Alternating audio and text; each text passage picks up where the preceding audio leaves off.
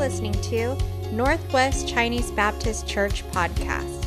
To learn more about Northwest, including our gathering time, visit us at nwcbc.org. Today's speaker will be Pastor Stephen Yee.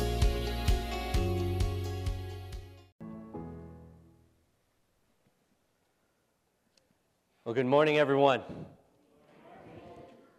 I want to thank you for being here today as we gather together to worship our Lord and Savior Jesus Christ.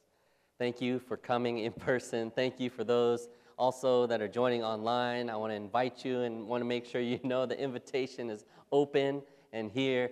Uh, come join us here so that we can worship and fellowship and encourage one another together. But, but what a blessing it is to be here today, isn't it? You know, there's a few things that I want to remind you of if you didn't catch it on the announcement video, because I know all of you were here during that video. Uh, but a couple dates to keep in mind, or a few dates. April 9th, we have the blessing of ordaining five new deacons here at Northwest, that we feel five of these men that God has called to serve Him in this way. April 9th from 11 to 1 p.m. Please make it, put it on your calendar, but also sign up. There's a sign up sheet that will be in the narthex. There's a pink clipboard that my mother in law is holding up right now in the back of the, the sanctuary. it's going to be available. Sign up or else. I mean, sign up, please.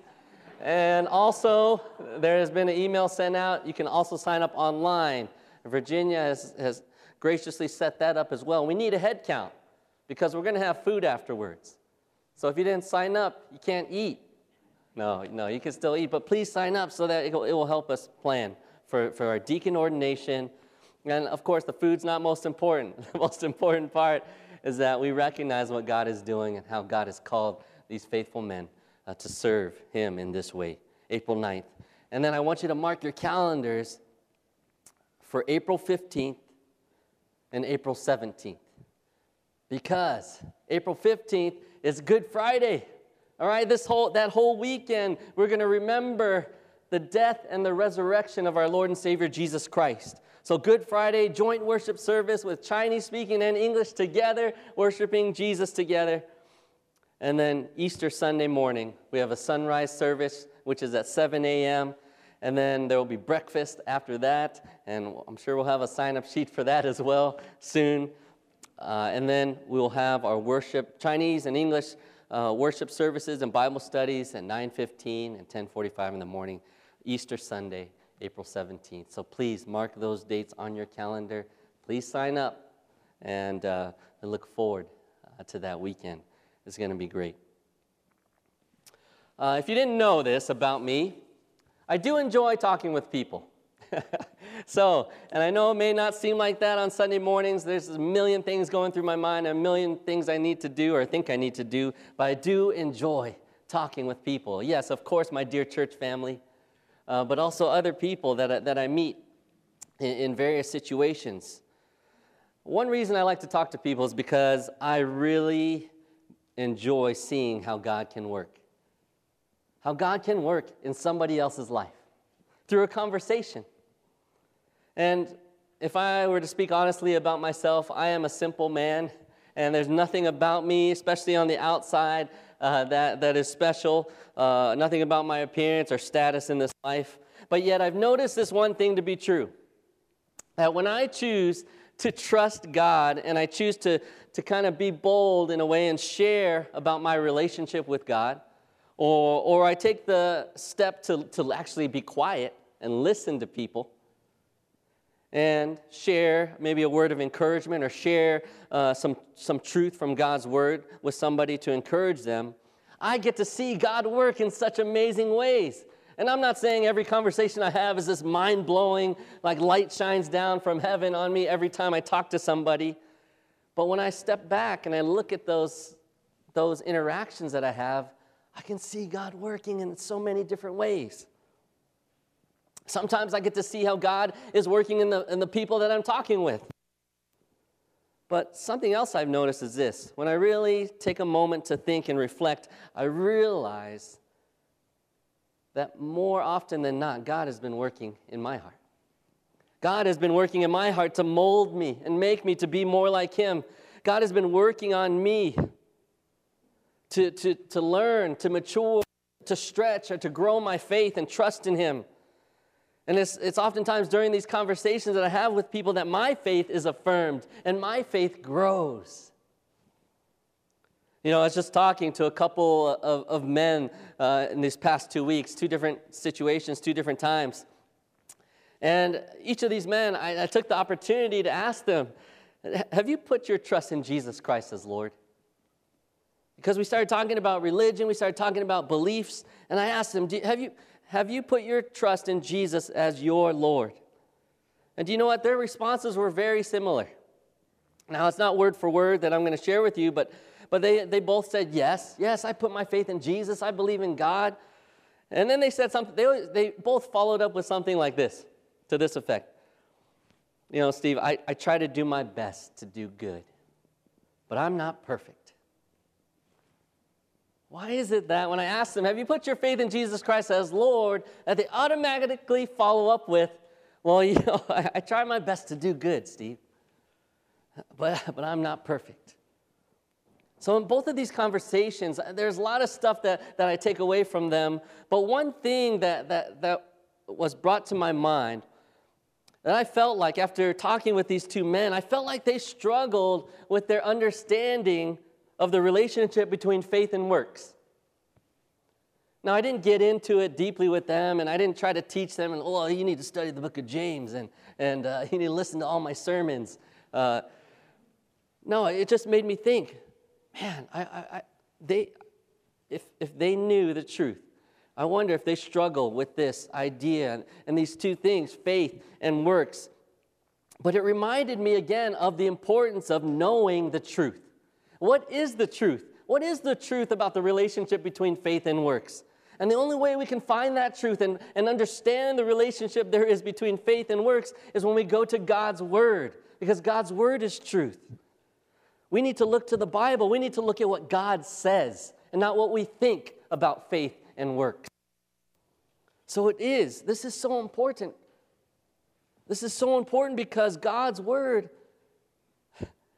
you know, whether we understand it or we choose or we don't understand it or we choose to reject it or we choose to receive it, it is a matter of spiritual life or death, and especially in regards to these things, faith and works.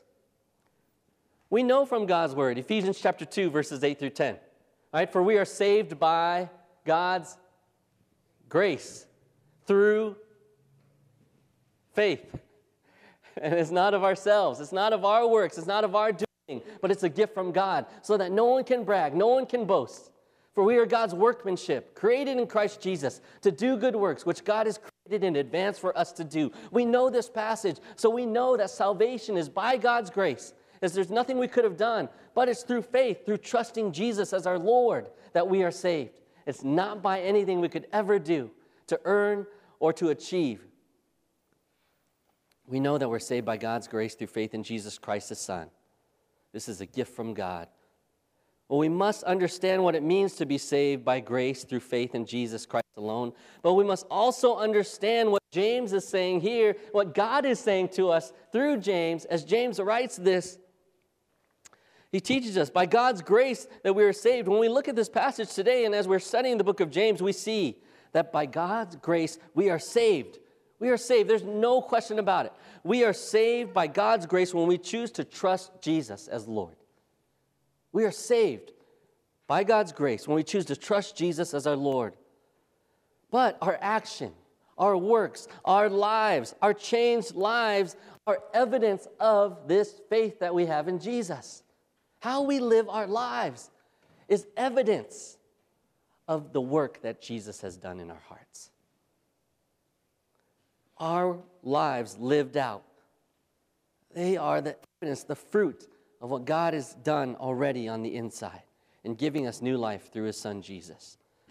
So, this is extremely important. Why is it important to know that we have a saving faith? Well, look at, look at Matthew chapter 7. I want to share this with you. Matthew chapter 7, verse 21 through 23. Jesus says, Not everyone who says to me, Lord, Lord, will enter the kingdom of heaven, but only the one who does the will of my Father who is in heaven.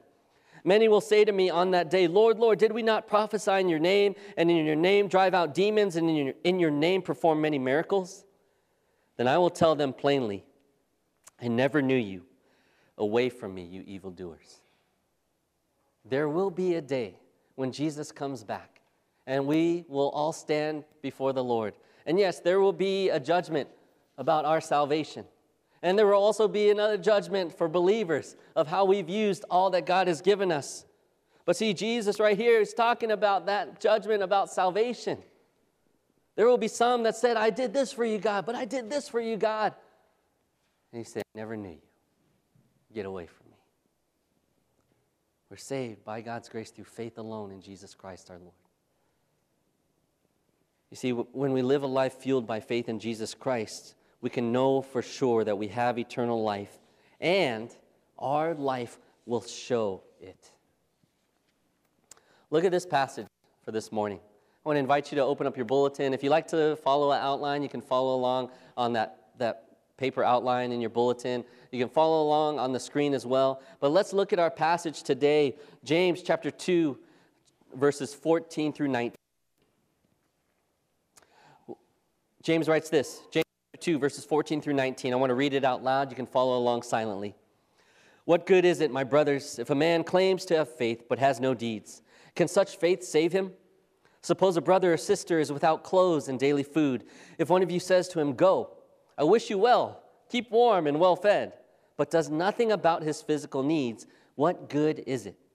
In the same way, faith by itself, if it is not accompanied by action, is dead. But someone will say, You have faith, I have deeds. Show me your faith without deeds, and I will show you my faith by what I do. You believe that there is one God. Good. Even the demons believe that and shudder. You see, in this passage, James is, is, is kind of the situation where he's conversing with an imaginary person. I mean, he's not talking to imaginary people, he's just giving an example here. And this person claims to have faith but has no deeds. There's not, no action behind their words. A person who claims uh, that you can separate faith from works.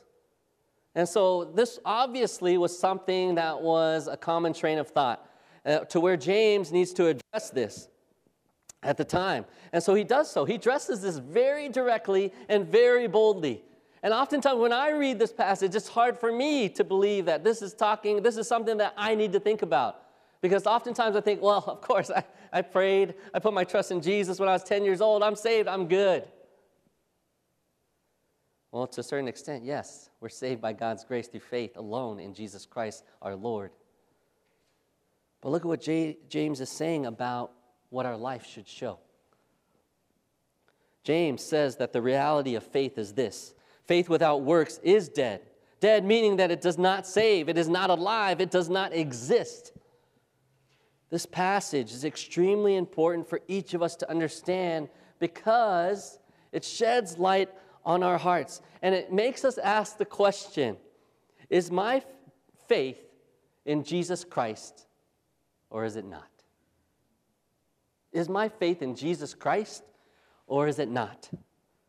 When we study this passage, we find and we see that a faith that saves is a faith that acts. That's, that's the overall arching theme of this whole book that James is writing, that God to us is that a faith that saves is a, is a faith that acts.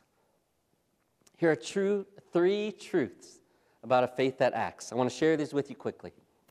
The first truth is this Faith in our hearts is evident in the fruit of our lives.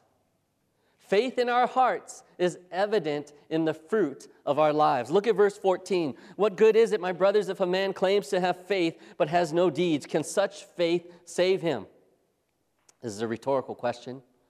James wants us to, to, realize that no, this kind of faith, this is not faith at all.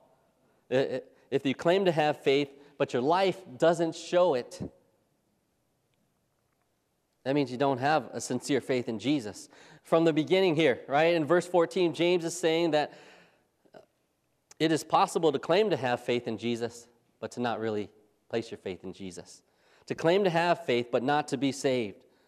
So, how do you know then? How can we know? For some of us, we read this and, like, oh, Pastor Steve, I'm scared that, am I really saved? How do I know? James tells us to look for fruit. Look for fruit. Don't go outside and look at the grapefruit tree, but he's saying, look at your life. He's saying deeds, works, actions are the fruit of faith. And, and the real, uh, they are the fruit of faith, a real, true, genuine faith. A genuine faith in Jesus Christ will produce fruit. It's not a question of if it will produce fruit. Once we place our faith in Jesus Christ, remember that God is doing the work inside of us. He changes us, He makes us new. And He gives us His Holy Spirit that equips us and sanctifies us and empowers us to do everything that He's created and called us to do. And so our lives will show something different when we put our faith in Jesus. So then, if there's not spiritual fruit in my life, then that may be an indicator, a red flag that, hey, I need to ask myself that question and give an honest answer. Have I put my faith in Jesus as my Lord? my master, the one I want to follow. It's not, oh, am I living a perfect life right now? Then I'll be able to decide if I'm saved or not. No, the question is, have you trusted Jesus as your Lord? See, James echoes what Jesus taught on the Sermon on the Mount.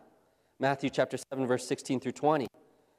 Remember, there's in, in the book of James, there's, there's a lot of comparisons and correlations between uh, what James writes and what Jesus preaches in the Sermon on the Mount, Matthew chapter 7, verse 16 through 20.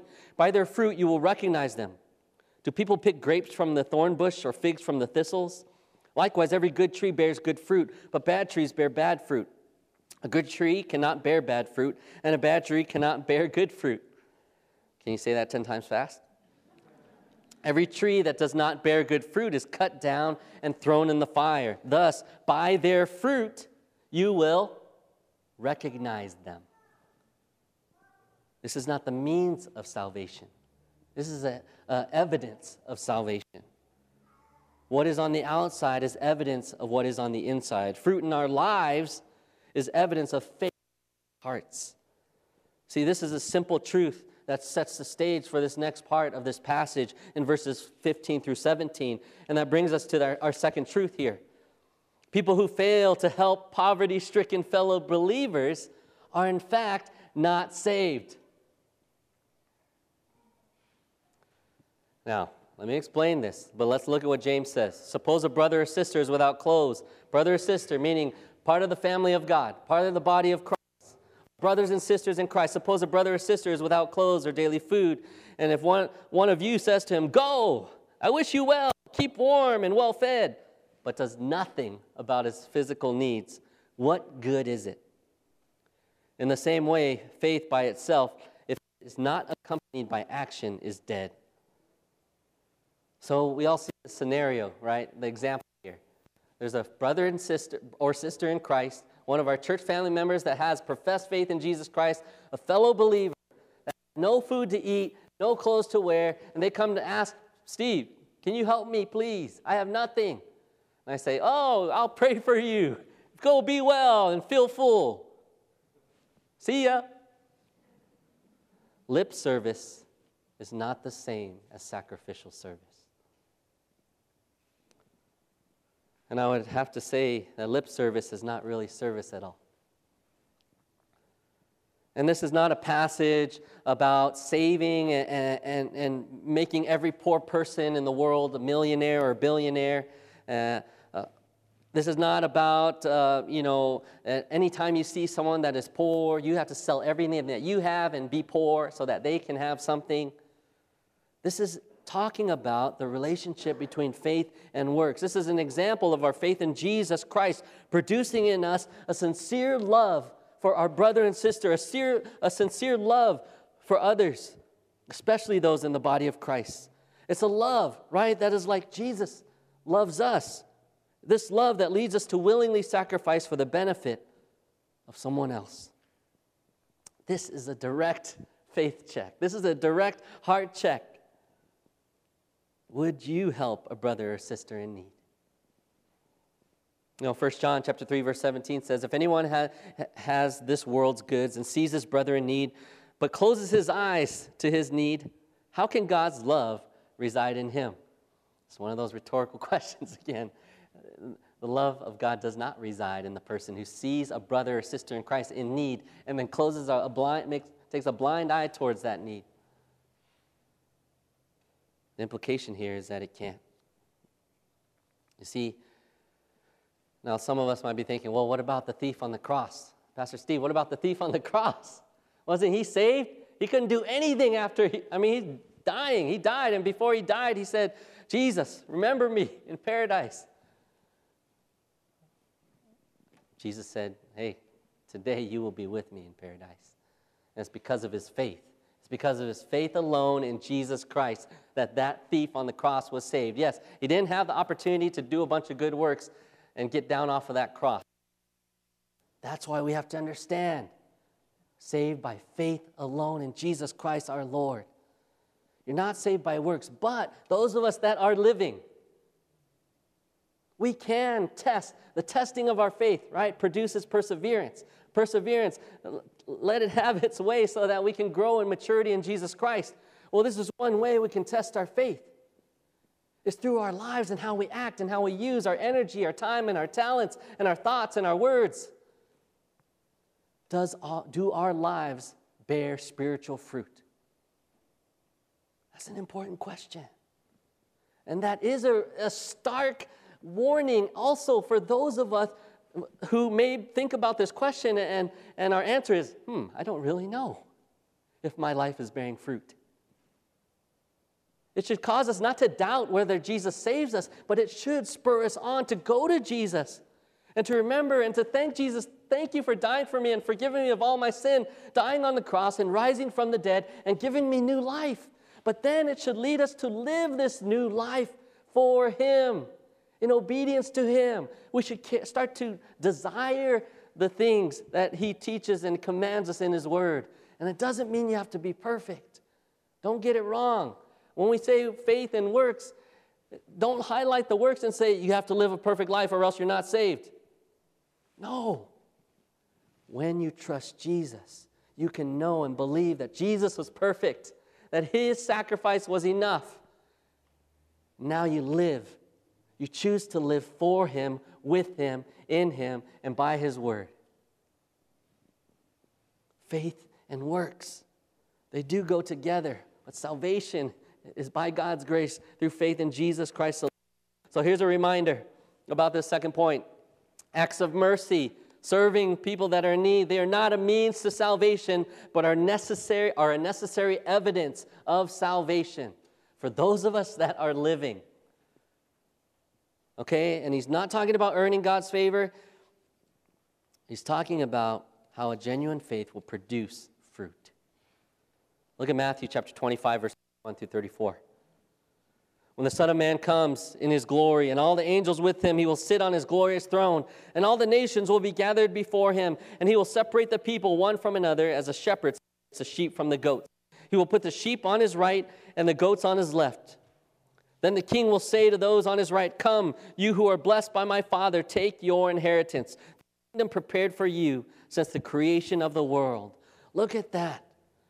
This speaks to, to when Jesus comes back and we're going to be there before the Lord. And those of us who have put our faith in Jesus Christ, we're going to receive our reward, receive our inheritance. Look at that last part. The king will say, Come, you who are blessed by my Father. Take your inheritance, the kingdom prepared for you since the creation of the world. To know the mercy and the grace of God, to remember that what we have to look forward to as followers of Jesus is going to be glorious. And then if you look further, and I, I, didn't put those, these verses, these next verses on the screen, but in verses 35 through 40, then the king will say to those on his right, Come, you who are blessed by my Father, take your inheritance the kingdom prepared for you since the creation of the world.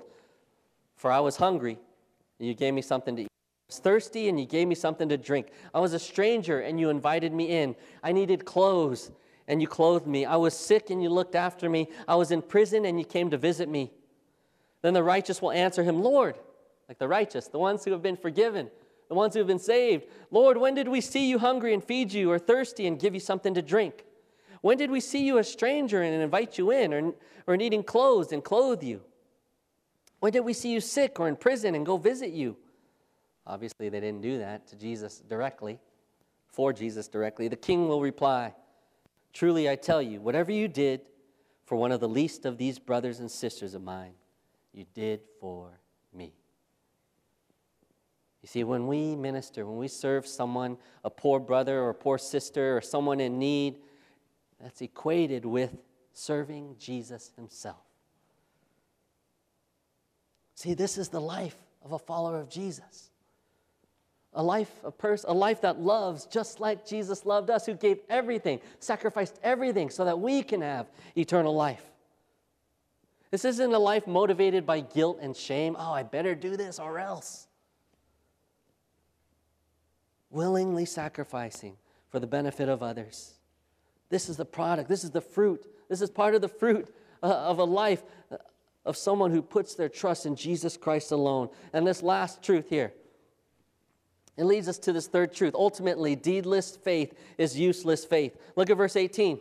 But someone will say, You have faith, I have deeds. Show me your faith without deeds, and I will show you my faith by what I do. Again, this, James is just reiterating what he has been writing previously in the verses previous. He's talking to this imaginary person that's trying to separate faith from action, and it, James is trying to tell us and show us and illustrate to us that this is impossible. When there is genuine faith, there will be action. You see, but the, the challenge is this the warning is this. If we don't have a desire to do God's word, we don't have a desire for God Himself, then those are red flags for us to think about. God, I look at my life and I'm not, I, I really don't care about your word based off how I live my life. I don't spend time reading your word, studying your word. I show up to church and it, I'm just going through the motions. And when I think about it, I, would live my life, really, it's all about me. If you find ourselves, if we find ourselves at, with that, in that reality, I want you to know you are not beyond God saving you. This is God speaking to you, convicting you, the Holy Spirit knocking on the door of your heart saying, Turn to me. Turn to me. Repent, turn from your sin, and turn to me. Turn to Jesus and know that He forgives you. He forgave you on the cross. But now live in newness of life. Live this new life with Jesus as Lord, your master, not just your Sunday meeting. You see, when we talk about faith and action, faith in action, uh, I'm thankful for my brother and sister uh, Gary and Terry uh, Iramata. And, and you know what? Today we're doing something different. I want to invite them to come and to share. And I'm the one that went overtime. And so you guys take your time. Uh, but I want to invite you guys up here to share of how God, uh, you, how you have seen God working in and through you. First of all, I want to start by thanking Pastor Steve for giving us this opportunity. Terry, my wife, and I, along with our new friends Terry and Deb here, we're in Colorado uh, serving through disaster relief. Disaster relief is a Southern Baptist ministry whose uh, deal is to bring help, hope, and uh, help, healing, and hope.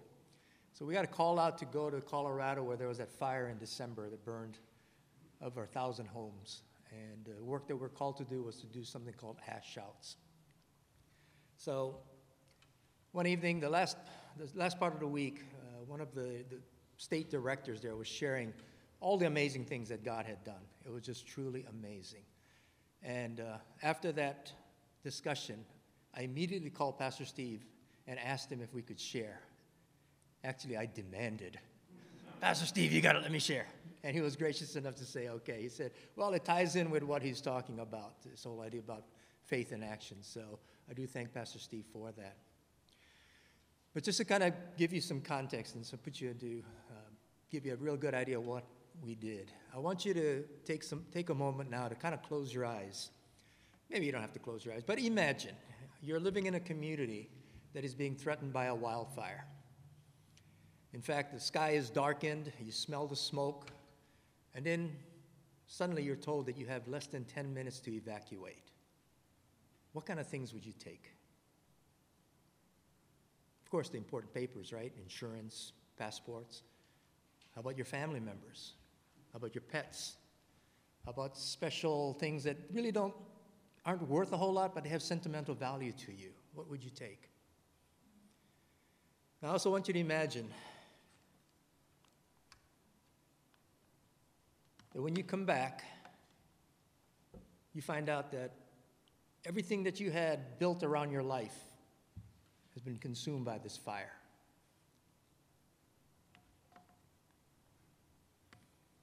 What's left is just metal, the ductwork from your homes, the metal that's in your furniture, the appliances, maybe a car that you couldn't save. What kind of emotions would be going through you? And then you find out that the county is giving you 60 days to salvage whatever might have survived the fire. Okay, in addition to dealing with insurance companies, the governmental agencies, trying to get your kids settled again in, in, in, a new situation, finding a place to live, dealing with all these things, you're told, hey, you got 60 days before the bulldozers come in completely razz everything, and haul all this stuff out. Can you imagine a sense of loss, a sense of hopelessness that you'd feel? So, who would you turn to? Who are you going to call? Well, these guys might look like the Ghostbusters, but that's actually us. The Southern Baptist Disaster Relief is going to be there to help people, help you if you face this kind of disasters. Disaster relief is a national organization. There's groups like us all over the country. We work with FEMA, state disaster organiz- release, uh, response organizations, the Salvation Army, the Red Cross.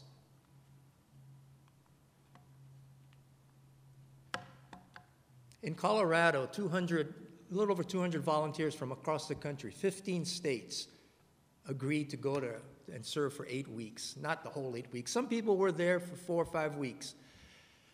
But for the eight week period, the Southern Baptists were there to help sift through the remains of 435 homes to try to help their owners acquire something that was a touch point to their past.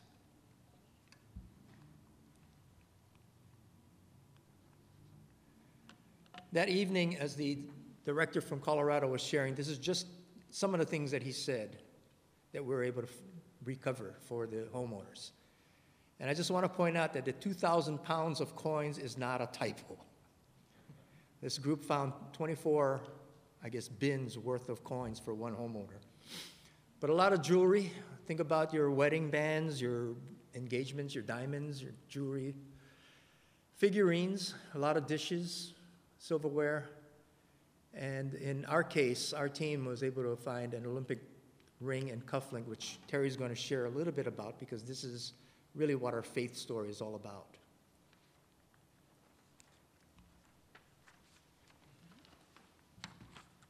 All right, so um, I get to the privilege of sharing one of our days um, working on a site. And this was actually our first site that we went to um, of ash sifting. It was um, in the Boulder, Colorado area um, for the Marshall Fire. Uh, so we started off our day, um, and it was minus two degrees that morning in Colorado. Kind of not used to that temperature. Um, and it snowed, so you can see all the snow there.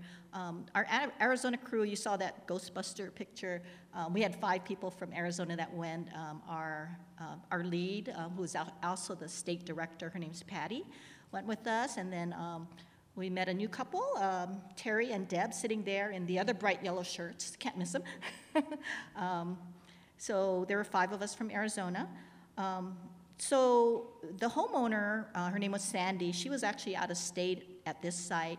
So we called her, and um, you know, she had seen this is actually her her uh, townhome that had burned, and it was like two stories um, with a basement. So everything had burned down into the basement.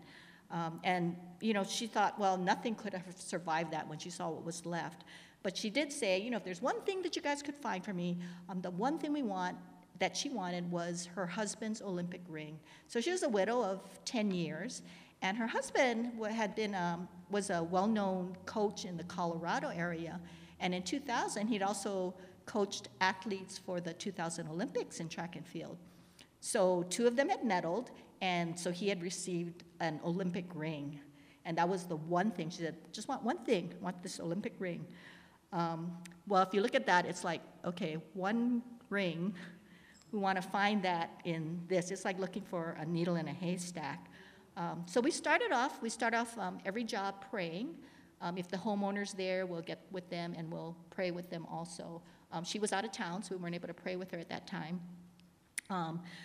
But if you think about it, it's like those are that's like Gary shared 435 sites that we sifted. That's like over 400 opportunities that we're able to to stand with someone um, who's hurting and to be able to pray with them. Okay, um, so getting started on the job, we climbed down down into the basement. You see that ladder there in the corner, and um, we had to dig through, before we could get to the debris, we had to dig through two feet of snow and ice because it had snowed before, it had melted, and refroze, and then it snowed again. So we were digging through ice and snow and then getting to the debris. Um, the first day, you know, we were able to find things like photos, books, um, medals, baseball cards, some other items. So not everything had burned up. Um, and when we got to the ash, we were hauling up, filling buckets and hauling the buckets up out of the basement and sifting through it. So um, the end of the day came, and we had not found the one thing that she had asked for, the Olympic ring. So we did return on the second day, and it was a balmy eight degrees that started off in the morning. Warmed up really a lot. So our lead, um, Patty, she told me later, like the four of us, Gary, myself, and Terry and Deb had been down in the basement moving debris and digging. And uh, she said when we were down there, she got down and knelt, but knelt up there, and she had prayed that God would be glorified, that He would help us to find that ring. So she told us about that later. Um, so anyway, Terry and Deb stayed down there moving more things, filling up buckets of ash, and Gary and I went up top with uh, Patty to sift ash. And um, Terry and Deb, while they were down there, they found a box and opened it up, and it had like a pair of cufflinks in it. And they're like, oh, okay, put that on the side, you know, for the homeowner. And then Gary and I were sifting up top, and we found uh, rings, we found some coins. And then after a while, um, I found another ring, and I pulled it out, I showed it to to our lead, um, Patty, and she's like, I said, Do you think there's anything? And she's like, Well, she took a picture, she sent a text to the homeowner, Sandy, and within, like right away, less than a minute, she got a call back, and the homeowner, Sandy, said, That's it. That's the Olympic ring. so that's the ring on the left hand side. And she told her, Well, we also found some other items. One of them was a box with cufflinks. And she's like, oh, that's the Olympic cufflinks. She had forgotten that her husband had received Olympic cufflinks too. So it was, it was really cool. Um, and uh, the homeowner also said, she said, oh, that's, that's a modern day miracle to find it. So we were like screaming and yelling and jumping around, and the homeowner was crying on the phone, and we were shedding some tears too, because it was really amazing to be able to find that for the homeowner. Um, there were some workers around, and they were like, What's all the commotion? What are you guys making all that noise for? So it was amazing. We got to tell them what God had done. Now, He had helped us to find that, that ring for the homeowner. So um, at, the end of the, at the end of the workday, um, every homeowner gets a Bible. They receive a Bible that's signed by all of the workers there. So if you think about it, that's like over 400 Bibles that are out there in the Boulder, Colorado area that were not there before. So it's amazing. So Ephesians 3:20 really tells us that God is able to do so much more than we can ever imagine or ever ask. So that was our first ex- first day, first experience.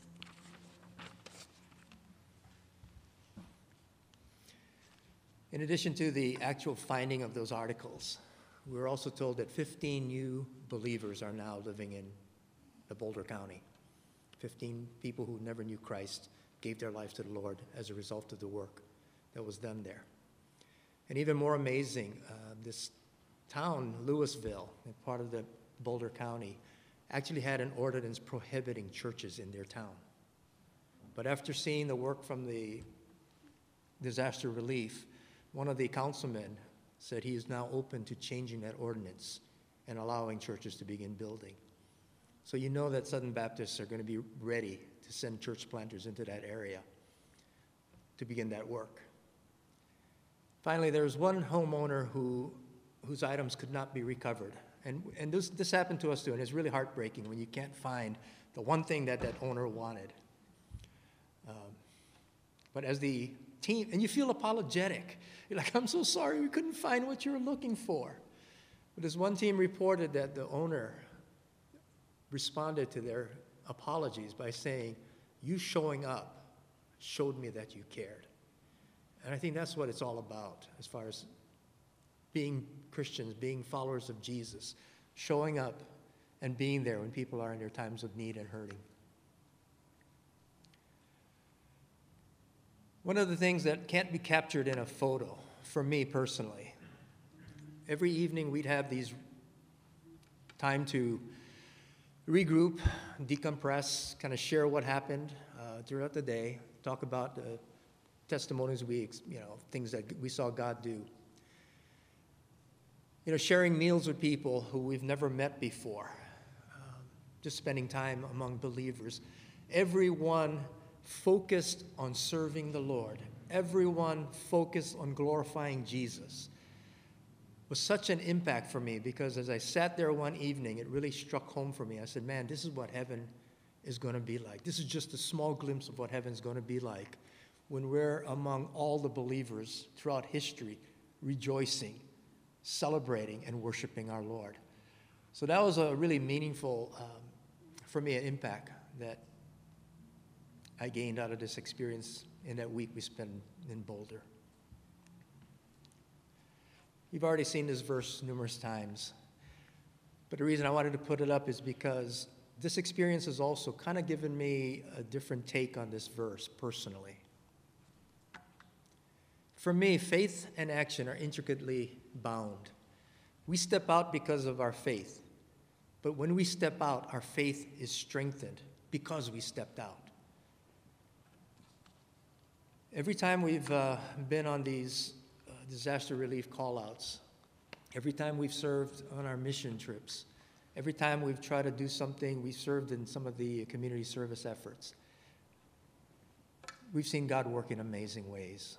And it's just such an encouragement to me to know that our God is a God that answers, that hears our prayers. We get to be the hands and feet of God. And so I just wanted to take a little bit of time to, to share how you might be involved. Now, we, start, we are sharing about disaster relief, but there are many ways that you can get involved in God's work. Um, but if you're interested in disaster relief, first and foremost, I ask you to pray. Pray for those who suffered loss. In fact, we just got word that uh, some disaster relief teams from America will be heading over to the Ukraine area to minister to the refugees. So there's three groups at least going out. We're planning to go out, and uh, I'd love to be part of that work. It remains to be seen, but pray. Pray for the people who are being sent. Pray for the people that they're ministering to. Hey, you can volunteer. The average age of a disaster relief volunteer is 70. All right, so hey, everybody's young here, right? I bring this. I for one for one time I bring the average down. but no, you can go. There's many different ways that you can serve in disaster relief. Uh, being part of the food service, just helping with the shower units, being a chaplain to be there to minister to people. You can donate to Arizona Disaster Relief. Some of your, our offerings that we gather, the cooperative giving portion of our, our offerings help support, part of that help support disaster relief. But there's always a need for to replace equipment, to replace, get more supplies. So if you're you feel led to donate to disaster relief, please come and see us. We can uh, advise you how to do that. You can go as far as to register a credit card at Home Depot or Lowe's. And whenever you use that card at one of those stores, a portion, I think it's 5%, gets donated to disaster relief. So If you're feeling led to get involved in this ministry, I encourage you to come talk to us. Finally, there's ministry, like I mentioned earlier, there's ministry opportunities everywhere, right? Our church, we desperately need people who are willing to serve in our, with our children, teachers, helpers. We can use help in the usher and the welcome ministry. So there's many ways that you can help get involved in serve in using your faith to serve others. Talk to Pastor Steve, talk to any of the ministry leaders. Come talk to me. Be happy to help guide you and show you where there's opportunities to serve. And I'm going to take this opportunity to kind of plug our upcoming summer mission trip in July.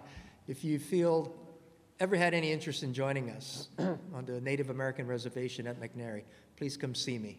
We're starting to make plans for that week long trip.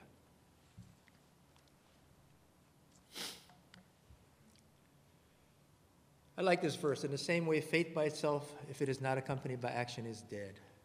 So, my prayer is that all of us would seek to find ways that we can use the gifts, the talents, the time that we have to serve the Lord because when we step out in faith, the Lord is always there and responds.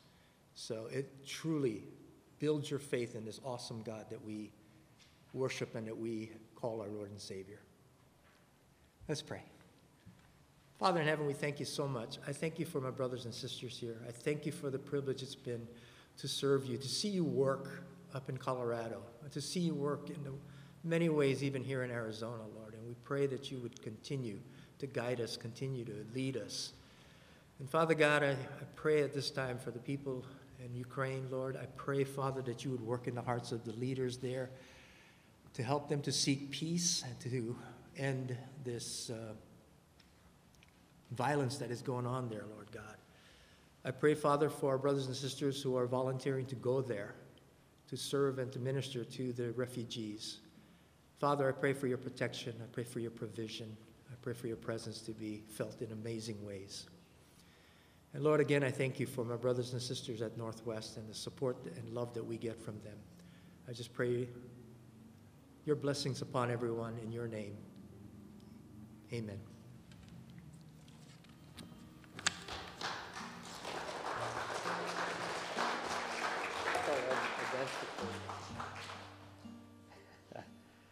Hey, thank you, Gary and Terry, for sharing uh, your testimony of how God has, has been working in your, your lives and also the lives of others. Uh, I want to finish with this last verse in our, in our passage today. Verse 19. James writes, You believe that there is one God. Good. Even the demons believe that and shudder.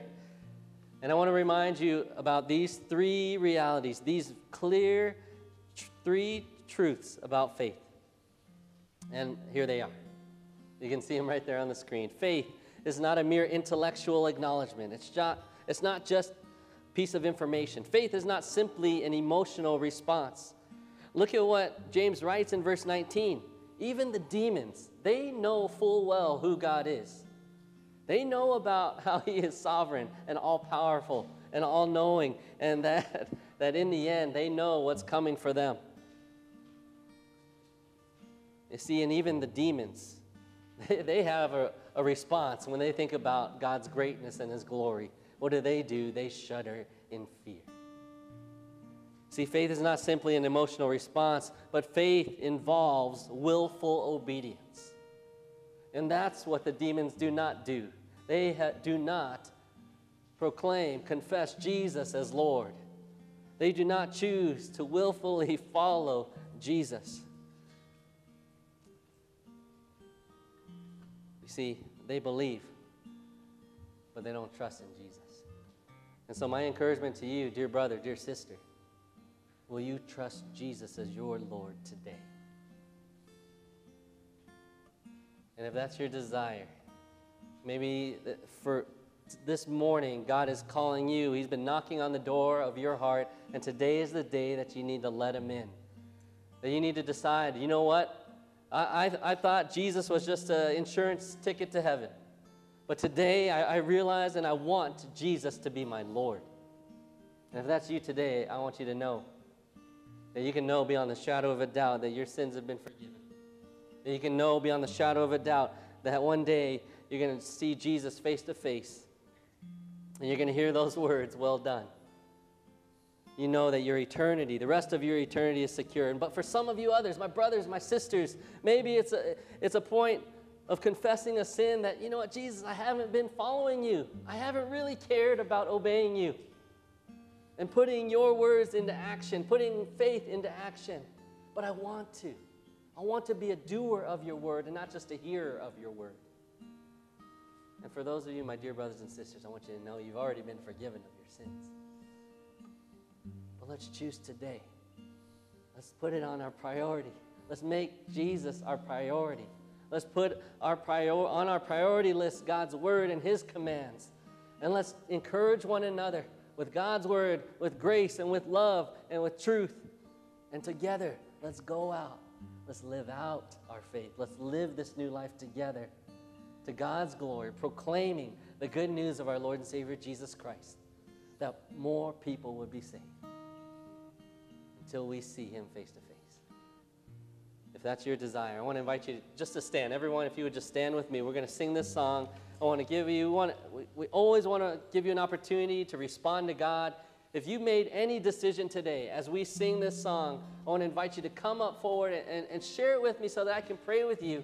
Or if you just want to simply kneel at these steps and confess to God or pray to God and ask for God's help, I invite you to come as we sing this song. Would you come? If you were encouraged by today's message, be sure to follow us on Spotify and hit subscribe on Apple Podcasts or wherever you stream your podcast. To listen to other sermons and watch our live gatherings, visit us online at nwcbc.org. We look forward to see the difference God will make in your life. Thank you for listening to Northwest Chinese Baptist Church podcast.